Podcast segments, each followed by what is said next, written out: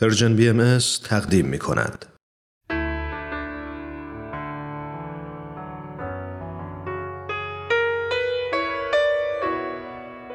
یادی از گذشته افکار کهنه به دور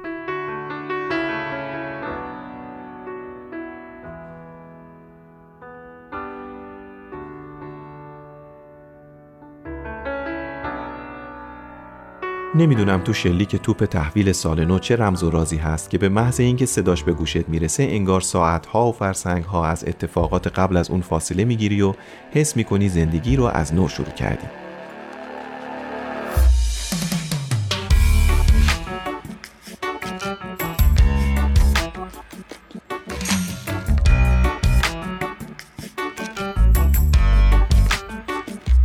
عجله کن چیکار می‌کنی؟ برو باباتو بیدار کن تو نه تو برو موهاتو شونه کن. ای وای دیر شد.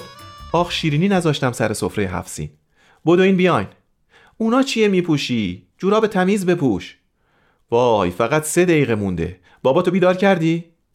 هنوز صدای مادرم بعد از گذشت سالها تو گوشمه که چطور دقایقی مونده به تحویل سال تلاش می‌کرد همه اعضای خانواده رو مرتب و آراسته دور سفره هفسین جمع کنه.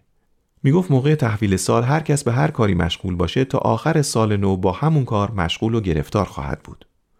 برای همین معتقد بود بهترین کار موقع تحویل سال اینه که کنار هم باشیم تا هیچ وقت بینمون فاصله نیفته. اون قدیما اسفند ماه وقت امتحانات سلس دوم بود. از یه طرف فشار درسا و امتحانا بود و از طرف دیگه شلوغی خونه بابت خونه تکونی.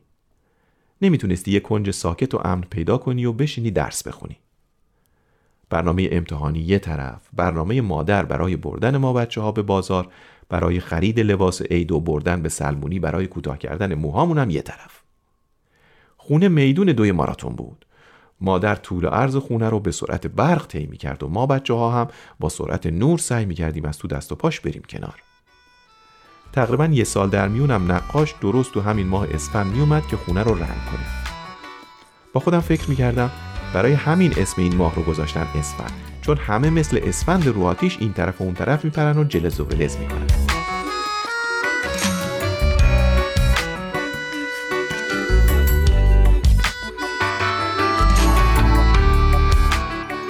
یه بار تحویل سال افتاده بود به حدودای یک و دوی بعد از ظهر. بابام که مغازه دار بود اون روز هم صبح رفت سر کار و قول داد نهار خونه باشه. از لحظه ای که از در رفت بیرون مادر ساعت رو نگاه می‌کرد که مطمئن بشه دیر نمی‌کنه و همگی ما موقع تحویل سال دور سفره هفت جمع خواهیم بود.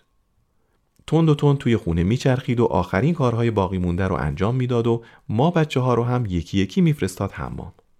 ساعت دوازده همگی حاضر و آماده منتظر بابا بودیم که بیاد نهار رو بخوریم و بعد بنشینیم سر سفره هفت به انتظار تحویل سال. نیم ساعت پیش که مادر به مغازه زنگ زده بود بابا گفته بود داره راه میفته و تعجبی نداشت که وقتی اقربه از دوازده گذشت مادر اونطور به دلشوره افتاد. دوباره به مغازه زنگ زد ولی جوابی نبود. معلوم بود که بابا از مغازه اومده بیرون. ساعت که شد دوازده و نیم مادر شروع کرد تلفن زدن به منزل اموها و امه ها و دایی ها و خاله ها هیچ کدومشون خبری از بابا نداشتن. قرار شد یکی از اموهام با ماشین بره و مسیر بین مغازه و خونه رو بررسی کنه. مادرم خیلی شرمنده شد که دم تحویل سال امو ناچار شد از خونه بره بیرون ولی چاره ای نبود. یک ساعتی گذشت و نزدیک شده بودیم به تحویل سال ولی هنوز هیچ خبری نبود. دلشوری مادرم از حد گذشته بود. یک سر راه می‌رفت و می‌گفت خدا به خیر کنه. بالاخره زنگ تلفن به صدا در اومد و اموجان از پشت تلفن اطلاع داد که ماشین بابا با یه تاکسی تصادف کرده و هر دو ماشین خسارت زیادی دیدن. اما خوشبختانه کسی طوریش نشده و مدتی منتظر بودن تا افسر بیاد. الان هم جرسقین اومده تا ماشین بابا رو ببرم پارکینگ و بعد امو بابا رو میرسونه خونه.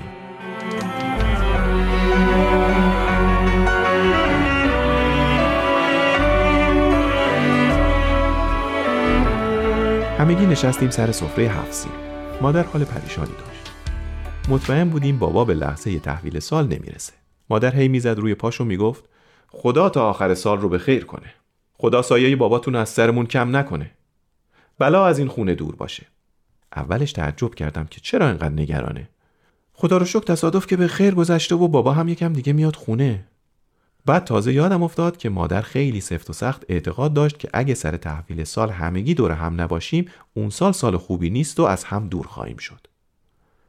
علاوه بر اون حالا که بابا موقع تحویل سال درگیر تصادفه حتما تا آخر سال درگیری و گرفتاری پشت سر هم نازل میشه.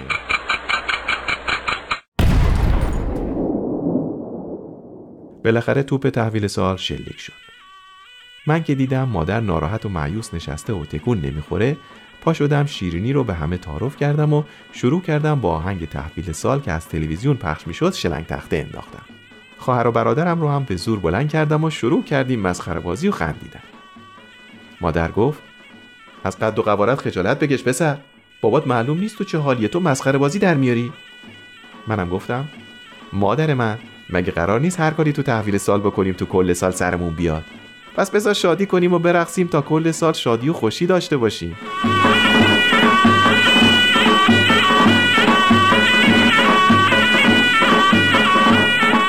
سال به خیر و خوشی گذشت نه تصادفی رخ داد و نه اتفاقی که باعث جدایی ما از همدیگه بشه اسفند سال بعد نسبتا آرومتر از هر سال گذشت مادر کمتر هرس و جوش می‌خورد و کمتر به ما سخت می‌گرفت نزدیک تحویل سال که شد بازم همه چیز رو آماده کرد تا دور سفره هفت سین و در کنار هم سال جدید رو آغاز کنیم. وقتی همه نشستیم و منتظر تحویل سال بودیم مادر گفت نمی‌دونم چرا همیشه موقع تحویل سال دلشوره داشتم. همش خیال می‌کردم نکنه یه چیزی کم و کسر باشه و تا آخر سال رو با سختی طی کنیم. نکنه سال رو نتونیم در کنار هم شروع کنیم و تا آخر سال بینمون جدایی بیفته. ولی خب سال گذشته برام تجربه خوبی شد و به هم ثابت شد که این حرفا خرافات و پایه و اساس علمی نداره حرف مادر که به اینجا رسید من گفتم اه مادر جون پس من می‌تونم امروز با رفقام برم کافه بستنی بخوریم همشون می‌گفتن سر تحویل سال اونجا دور هم جمع میشن حالا که فهمیدین این حرفا خرافاته پس عیبی نداره من امروز تحویل سال خونه نباشم دیگه؟